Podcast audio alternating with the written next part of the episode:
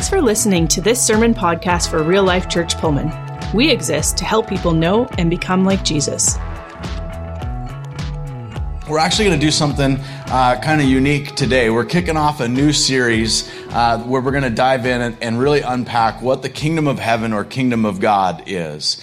And we're going to spend the next several weeks digging into this. What does it look like? Where is it? How do you get in it? How do you know if you're in it or out of it? Um, and what does it look like to actually live in it? And so today we're going to do a, a kind of a unique intro to really giving you a, a introduction, uh, introductory lesson to what the kingdom of heaven is. Where is it? What is it? Uh, where did it originate? And uh, and in order to do that, we're going to watch uh, a really cool introduction by a good friend of ours, Marty Solomon. And Marty, how many of you in here know who Marty Solomon is?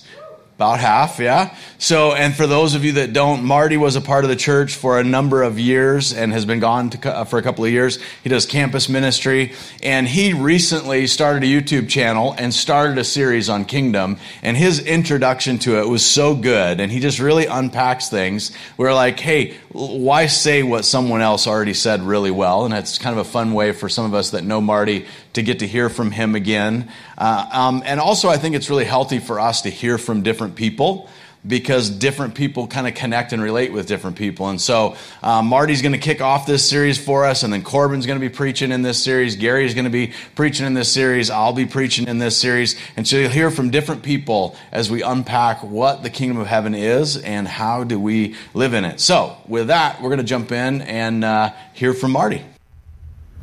Hello, real life Pullman. Boy, do I miss you guys. Hello from Cincinnati. Half of you in the room probably don't even know who I am. I used to be one of you. Um, but uh, life has been good the last couple years in Cincinnati. I recently did a uh, started a YouTube series um, teaching on the kingdom, and somebody contacted me recently and said that you guys are starting a new series, sermon series on the kingdom of God and asked if they could use um, my opening video for your guys' time there. So uh, absolutely. And I'm glad to be able to be there digitally, even if I can't be there with you guys in person. But wanted to say hello. Uh, this video wasn't really made to be a sermon, but I hope it works well for that and that it's useful and helpful for you all as you continue to learn more about who it is that Jesus is calling us to become. So until I do get to see you in person, it's wonderful to talk to you this way. I miss you all. Our whole family does. And uh, we will talk to you soon. So today we start a series that I've been wanting to do for some time. Uh, I wanted to do just a, a set of teaching on the kingdom of God and the kingdom of heaven and what is this idea and what are these understandings and how do we apply those and what difference does it make and it's just such a dominant theme in the teaching of Jesus and so today I want to probably um, maybe set up some of that. I basically what I what I've done is I've just I've looked for the word kingdom all throughout the Gospels, and maybe we'll even go beyond that. I don't know. I don't know how long this series is going to go. I don't know what it's going to look like. We shall see. Um, but I want to look at some of the parables. Some of my favorite parts of Jesus' teaching are the parables, where uh, and one of the themes that he has in those parables is the kingdom of God is like uh, the kingdom of heaven is like. And so I want to take a look at those teachings, but I, I thought, well, I don't just I don't want to just do the parables. I just so I just did a, a word search for kingdom and where it shows up in the Gospels. Maybe we'll even look throughout other places of the New Testament. We'll see when we get there. Um, but I, I, that's that's kind of where we're, and I'm just going to kind of look at chunks of scripture and references that we can look at, and just kind of have this ongoing conversation about um, the kingdom and, and what it is and, and what it looks like. So the you know I said just a moment ago it's such a dominant piece of Jesus's teaching and it's very dominant and actually has been such a dominant part of his teaching that there are scholars out there that I've read that suggest or believe or push the idea that really Jesus is the one that he's the first one to really talk about the kingdom of God like this. And maybe there's even some truth to that statement. Like, maybe Jesus is the first person to have this kind of an emphasis on the kingdom of God. Maybe Jesus is the first person to have, you know this this kind of understanding of the kingdom of God and and and a theology of the kingdom of God. Maybe there's some truth to that. I tend to disagree. Like this is not a um, this is this is not a unique idea, and, and we'd have to remember that um, that Jesus isn't even the first person to come preaching that. Like John, John the Baptist is the first person, obviously, at, the very least, a cousin and contemporary and colleague of Jesus. Um, if you're familiar with the podcast, we spend a lot of time on session three, and I share one of the suggestions of my teachers, which was that John the Baptist actually functioned as an informal rabbi to Jesus. Jesus, who probably wouldn't have been accepted amongst other typical, more traditional um, schooling systems or rabbinical opportunities. And so John, this contemporary cousin of his, kind of takes him under his wing and, and helps get him ready for ministry. Um, you can think that's a crazy idea, and that's totally okay. Um, and you can listen to the podcast if you want more explanation of that. I'll try to link the podcast in the notes below. Um, but I really don't want to pull that apart in the comments section. So, uh, just an idea. But at the very least, John serves as a contemporary, uh, a colleague of Jesus. And Matthew chapter 3, one of the first references to kingdom that we see is John the Baptist going out telling everybody to repent because the kingdom of heaven is near. Um, and then in the very next chapter, we're told that Jesus picks up this same message and this same mantle, saying the exact same thing. Jesus goes throughout the countryside preaching this message repent, for the kingdom of heaven is near. This is the dominant, this is the theme, this is the, I don't want to call it a campaign slogan, but this is the dominant idea that seems to serve as a foundation for Jesus' teaching. So it, it is very, it is a very dominant idea. And I would agree that we don't necessarily see this throughout Judaism but nor do I think this is the first time that we're seeing it or that Jesus' teaching somehow appears in a vacuum. I don't even think it's like that necessarily that unique. I think Jesus is entering into a conversation that the world of his day is having, and he puts his own spin on it, and he definitely is going to do stuff with his teaching that we've never seen before.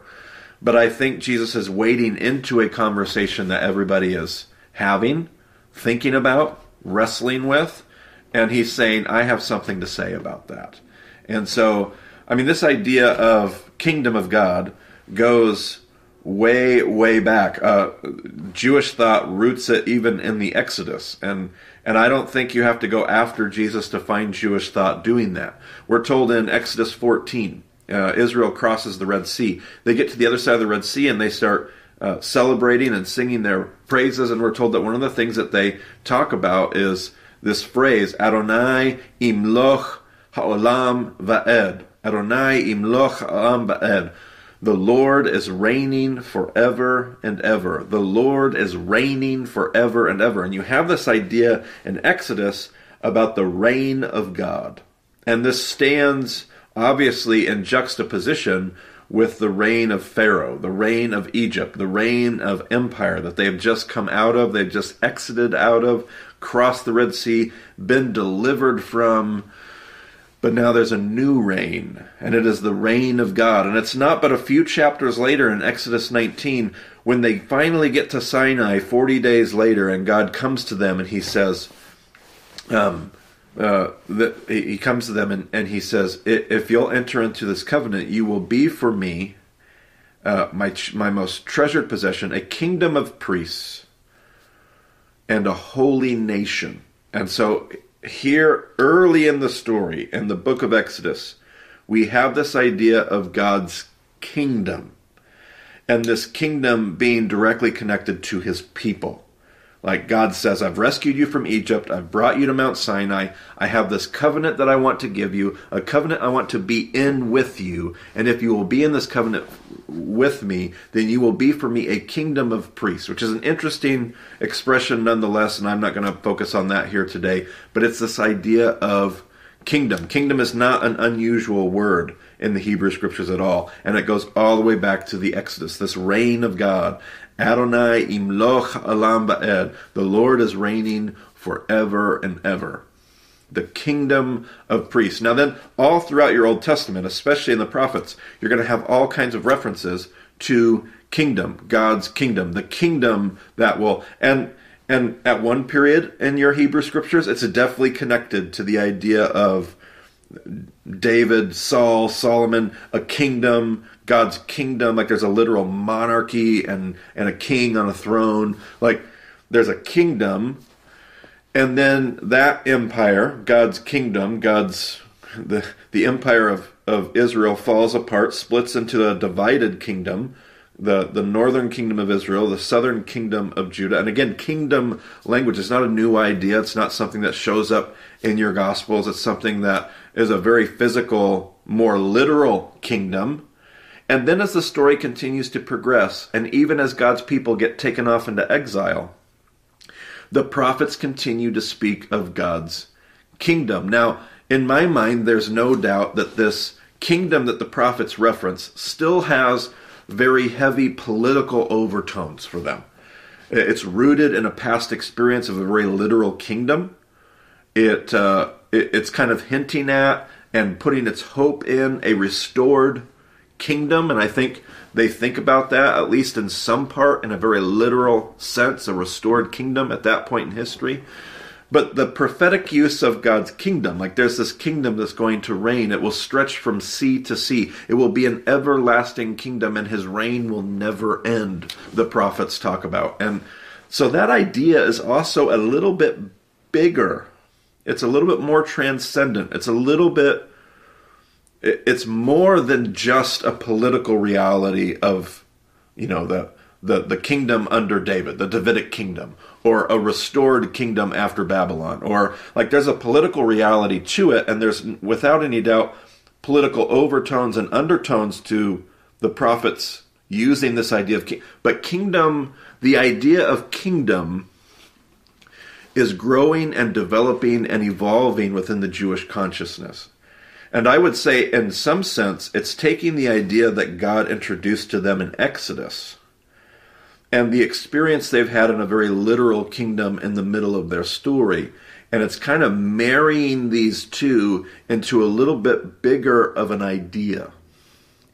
And it's into this world that Second Temple Judaism is trying to wrestle and grapple with their own experience in the middle of Rome.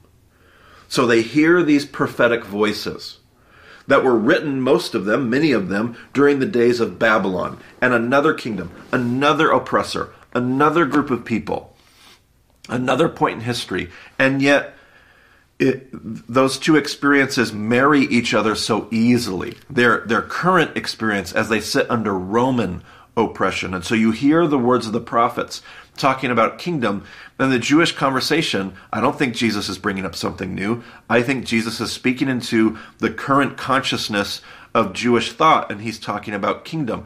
And in his day, this conversation about kingdom, unsurprisingly, it should not come as a shock to us that even then in his day, this conversation still has very political overtones and undertones. I think many times we've made too much of that.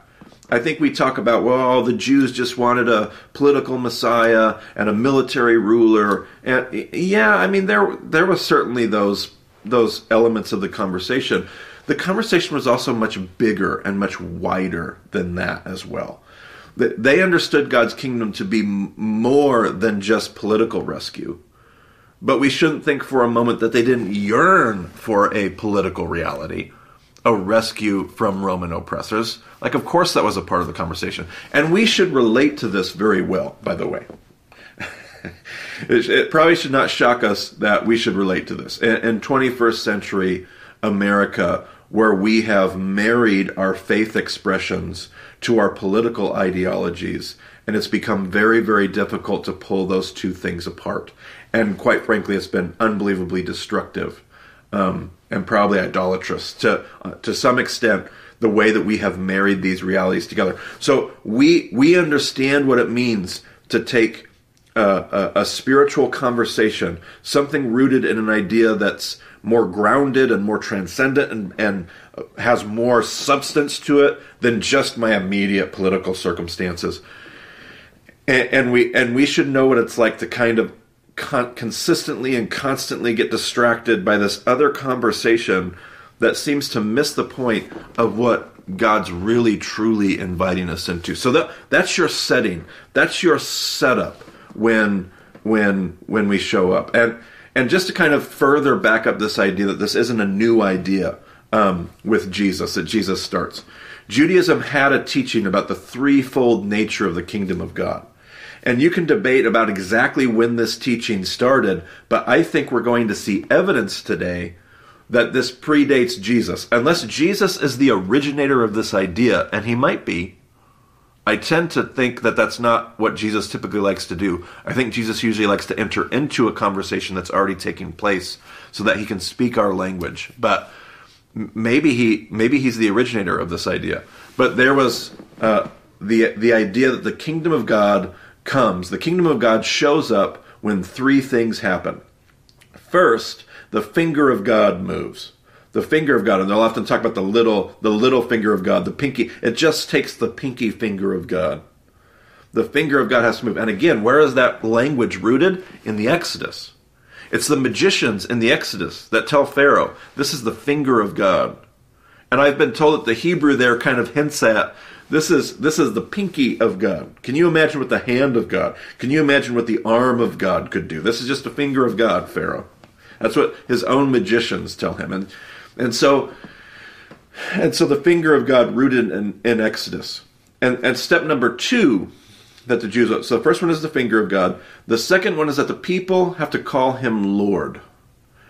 And that phrase, again, going back to the Exodus, that phrase, Adonai imlo ha'olam va'ed, one of the first places where the Israelites in the story call upon God as their God.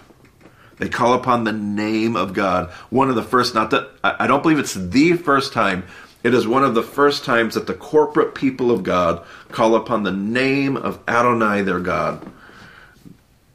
They call him Lord. So the finger of God moves. God rescues them from Egypt, the, the plagues, the Exodus. People call him Lord at, uh, uh on the other side of the Red Sea on their way to Sinai, when they arrive at Sinai, people call him Lord. And then, after Sinai, God gives them the law. And the third step of kingdom is they respond in obedience. So, step number one, people, uh, the finger of God moves. Step number two, people call him Lord. Step number three, people respond in obedience to what he wants to be true in his kingdom. And that's when kingdom shows up. And only when all three things happen does kingdom show up or so the Jewish teaching goes. Uh, the one thing that we can't control is the finger of God. Beautifully, graciously, the finger of God is always at work, God is always moving, and God has moved. So really the conversation is about the last two. And and and, and what we what we in the Christian world often experience is people that want to recognize that the finger of God moved and called him Lord, and they just don't really care about responding in obedience. And the Jews would say, that's fine mm, uh, in the Christian conversation, maybe we're even saved, but kingdom doesn't show up if you don't respond in obedience. Not, I don't know if that means you're, you're going to heaven or uh, that's not, that's not my point. It just means that kingdom doesn't show up if you don't respond in obedience. On the flip side, sometimes we um, find ourselves outside the world of the, the, Christian paradigm. And you find that the finger of God is moving and people respond in obedience, number one and number three, but there's no recognition of who the king is. Nobody calls him Lord. And the Jewish thought would be, well, kingdom still doesn't show up. It, if nobody recognizes the kingship of the king, then kingdom doesn't come. So kingdom only shows up when we do all three things when the finger of God moves, when we call him Lord, and when we respond in obedience. I think you're going to see that come up in Jesus' teaching, but I'll, I'll, I'll let you decide. And so, again, this is the and and again you're when we talk about this when we talk about the jewish understanding of the threefold kingdom what you're noticing is that the kingdom is this it's not just a physical political reality the conversation is talking about something bigger something wider something more substantial the kingdom of god is talking about something present it's not something that happens after we die it's something that happens right here in this world. I think we'll see this again with Jesus' teaching. It is the kingdom of God is a present reality, that its bigness, that's the kingdom of God. Now, I'm going to start the conversations that we have here in the Gospel of Matthew. Now, Matthew calls it the kingdom of heaven. And a lot of people are like, well, what's the, is that the same thing, the kingdom of heaven, the kingdom of God? The answer is yes. It, it becomes clear when you look at the synoptics, when you look at the other gospels, Matthew, Mark, and Luke, even when you look at John, it becomes clear that they use the term kingdom of God and kingdom of heaven synonymously. And the reason that Matthew, this kingdom of heaven expression, is predominantly just a, a Matthew, um, a, a, a, trait of his. It's a it's a it's a characteristic that is unique to Matthew's gospel. And it makes sense because of who Matthew's audience is. Matthew's audience is a Jewish audience. And in the Jewish world of the first century, you did not say the name of God. You didn't say, you didn't put God on your lips because you were trying to perfect, you were, you were trying to protect the holy name of God. And so you had all these other synonyms. You had, you, you might have Adonai, or you might, uh, they didn't use this, I don't believe, as in, in the ancient world, but Hashem is an expression that you might find today. Um, some of the other things that they might say is heaven.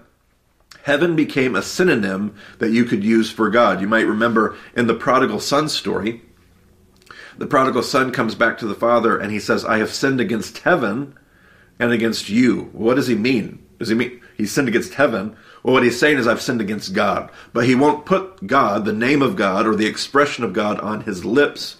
That's too holy. So he uses a different expression rather than God. I've sinned against not, he could have said, I sinned against God and against you, but instead, in a Jewish world, in a Jewish context, he says, I've sinned against heaven and against you.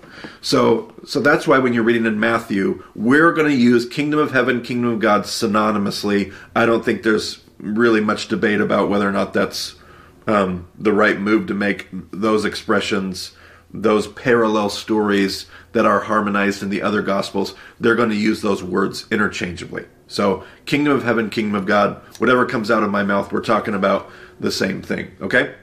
So, really, um, like we said in the Gospel of Matthew, you have John the Baptist in Matthew 3 starting the conversation about, uh, about the kingdom of God. Repent, for the kingdom of God is near at hand. Then in Matthew 4, Jesus picks up the same message Repent, for the kingdom of heaven is near.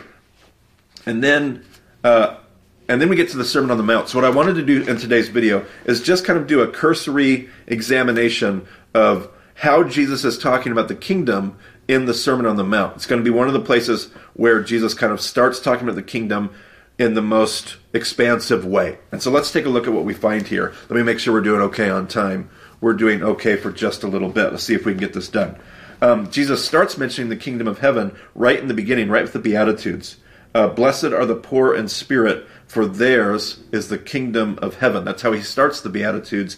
He also ends the Beatitudes with the same expression Blessed are those who are persecuted because of righteousness, for theirs is the kingdom of heaven. Blessed are you when people insult you and persecute you and falsely say all kinds of evil against you because of me. Rejoice and be glad, because great is your reward in heaven. For in the same way they persecuted the prophets who were before you. So Jesus takes the Beatitudes, and on the front and the back end of this list of Beatitudes, he says, This is a group of blessed ones. These are the ones that God pronounces blessing on. This is the favored group. Because and and theirs is the kingdom of heaven, and we talk about that in the podcast as far as the content. But notice the expression of the kingdom. This group of people, they know what the kingdom of heaven is like. This group, the one, the ones who are poor in spirit, the ones who mourn, the ones who hunger and thirst in righteousness, the ones who are pure in heart. These are groups of people who understand. They can, they see the, I think at the very end of our series, when we get to the Gospel of John, I think this idea will come back. This is a group of people that understands and sees the kingdom of heaven for what it is. Let's see what are the what are the next uh, few references we have here. How about verse 19 and 20? Um, let's see, 19 and 20. Therefore, anyone who, see, who sets aside one of the least of these commands and teaches others accordingly will be called least in the kingdom of heaven, but whoever practices and teaches these commands will be called great in the kingdom of heaven. So again, you have the kingdom of heaven, as a present reality. There's this present reality, and there are people who decide to do things the way that God invited them to do. Again, number three, respond in obedience. There are people responding in obedience, and they're a part of the kingdom of heaven. That in the kingdom economy, everything is different. In the world's economy, there are certain metrics, there are certain measurements, there are certain things that we find of value. In the world's economy, it's like this, but the kingdom of heaven has a different economy.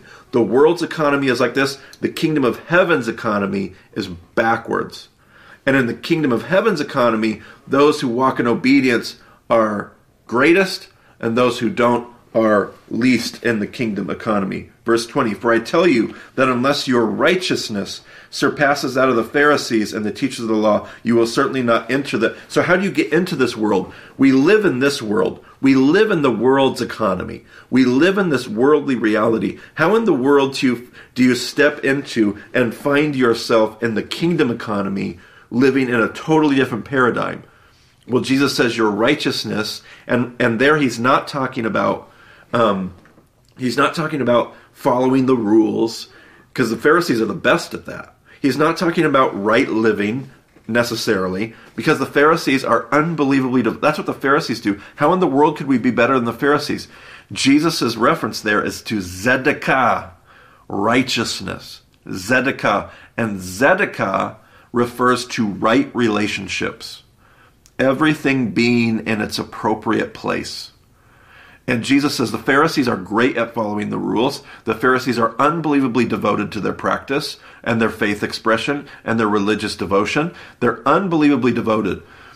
But but what gets thrown off is right relationships and your right relationships with other people, relationships with God, relationships with creation, your relationships need to be shalom needs that's how you enter the kingdom of God by having by putting the world back together and having right relationships not just following. Obedience doesn't look like just following the rules.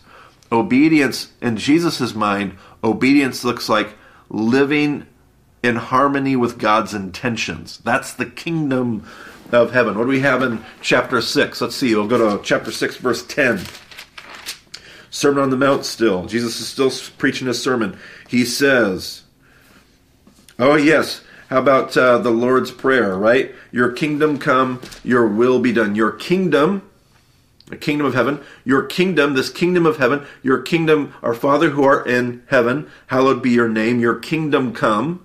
So, God, we want your reign. We want your intention. We want your reality to be more true here on earth. We want things on earth to be more aligned with what you intend them to be your intention as you reign in heaven. We want that heavenly reality to be more present right now in this present world. All right, how about uh, chapter 6, verse 33? All these verses we know so well, but these are the verses of kingdom. And I think we always just hear kingdom and we, uh, we just kind of read over it. Let's see here. Uh, 33. But seek first his kingdom and his righteousness. Notice how much Jesus is talking about kingdom in the Sermon on the Mount. All throughout the discussion, he keeps sprinkling in, we're praying for his kingdom. Blessed are this group of people because they know what kingdom tastes like. Pray that God's kingdom would come. Seek first his kingdom. There is a reality, there is a reign of God, there is an, an intention that God has for this world. Seek that. Live in harmony with that. Pursue that. And notice, notice again the word righteousness, Zedekah showing up, right? Your Zedekah has to surpass. Seek first his kingdom and his Zedekah. Seek God's economy, God's reality, God's intention, God's wholeness in relationships, God's shalom. Seek that. And then finally, chapter 7. There's one. There's one reference in chapter seven. I'm looking at my notes here. What do we got? Uh, seven twenty-one. Is that what my notes say? My eyes are so bad, everybody. Um, not everyone. Listen to this. Not everyone who says to me, "Lord, Lord," will enter the kingdom of heaven, but only the one who does the will of my Father who is in heaven. In another part of the gospel, Jesus says, If I cast out demons by the finger of God, then you know that the kingdom of God has come among you. If I cast out faint, notice how Jesus, he, he's either the originator of the threefold teaching of the kingdom, or Jesus is aware of the threefold teaching of the kingdom and is speaking into that. And he's saying, Well, you guys believe that kingdom only comes when three things happen. And I'm telling you that the finger of God is moving right here in your midst. If I cast out demons by the finger of God, then you know that the kingdom of God has come among you. And then here in this in this verse, not everyone who says to me, Lord, Lord. It's one thing to see the finger of God move and to call Jesus Lord, to call God Lord. It's one thing to call him Lord. It's another thing to respond in obedience. That's where kingdom comes. You can't enter the kingdom with only the first two. You can't enter the kingdom with just one and three. You have to have one, two, and three. All three parts to enter the kingdom of God. Not everyone who says to me, Lord, Lord, will enter the kingdom of heaven, but only the one who does the will of my Father who is in heaven. So I want to spend time in this first lesson today simply talking about what the idea of kingdom is, where it comes from, to see that this was a prominent part. It was the foundation for Jesus' message, and to show how how it, how how dominantly it shows up in the even just the Sermon on the Mount, and to kind of get a sense to see what is Jesus' understanding of what the kingdom is. How does it work in his theology? There is this realm. There is this place where God is reigning. The reign of God, where things are as God intends it to be. That is the kingdom of God. We're invited to live in harmony with it. We're, in, we're invited to seek it and pursue it. We're invited to be a part of it. We're invited to partner with it. There is a reality, and it's different. And we'll keep seeing this. We're going to see this throughout this whole series. Everything about the world's economy, God's economy, it's all different. It's functioning on different rules. And this is what Jesus is going to try to teach us all throughout his ministry and then the apostles after him. The kingdom of God is backwards. The kingdom of God is upside down. The kingdom of God, but it is a place where God's intention reigns. That just gets us started. We got so much more to talk about. And I look forward to the next video. Talk to you then. Woohoo! All right. Hey, uh, that's some pretty good stuff. And I think it's good for us occasionally to stretch and grow and hear from different speakers, hear from different perspectives. Um, and so for the rest of this series, we're going to dig in and we're going to unpack what the kingdom is. Like, what does it really look like for us to live the way God intended? Thanks for checking out this message from real life.